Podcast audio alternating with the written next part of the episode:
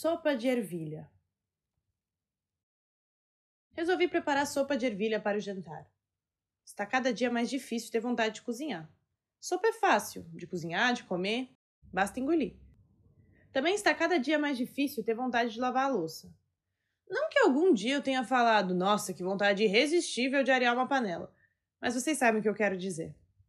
Abrir a geladeira, separar os legumes. Tem alguma coisa estragando ali no fundo da gaveta. Nem lembrava mais desse abacate. Um ano atrás, isso tudo era novidade. Morango orgânico cultivado por uma vizinha, entregue na porta de casa. Não precisar sair para fazer a feira.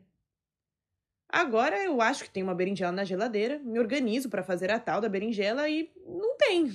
Não tem berinjela, não tem molho, não tem nada. A dispensa tá vazia. Era para ter ido ao mercado ontem? Tá vazia. Sabe o que também podia estar? Vazia, eu quero dizer. A minha cabeça. Mas não. Pensamento, perturbação, desassossego. Checo as notícias, a saturação. Quase morro de susto, o oxímetro virado de cabeça para baixo. Normal. Pode vir buscar o sofá amanhã, respondi pro moço que vai vir buscar o sofá amanhã. É que eu não aguento mais olhar para esse sofá sujo.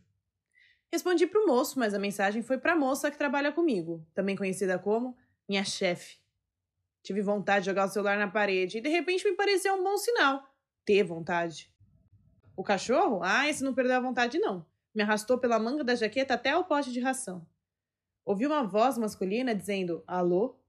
Percebi que tinha ligado por acidente para quem eu não deveria.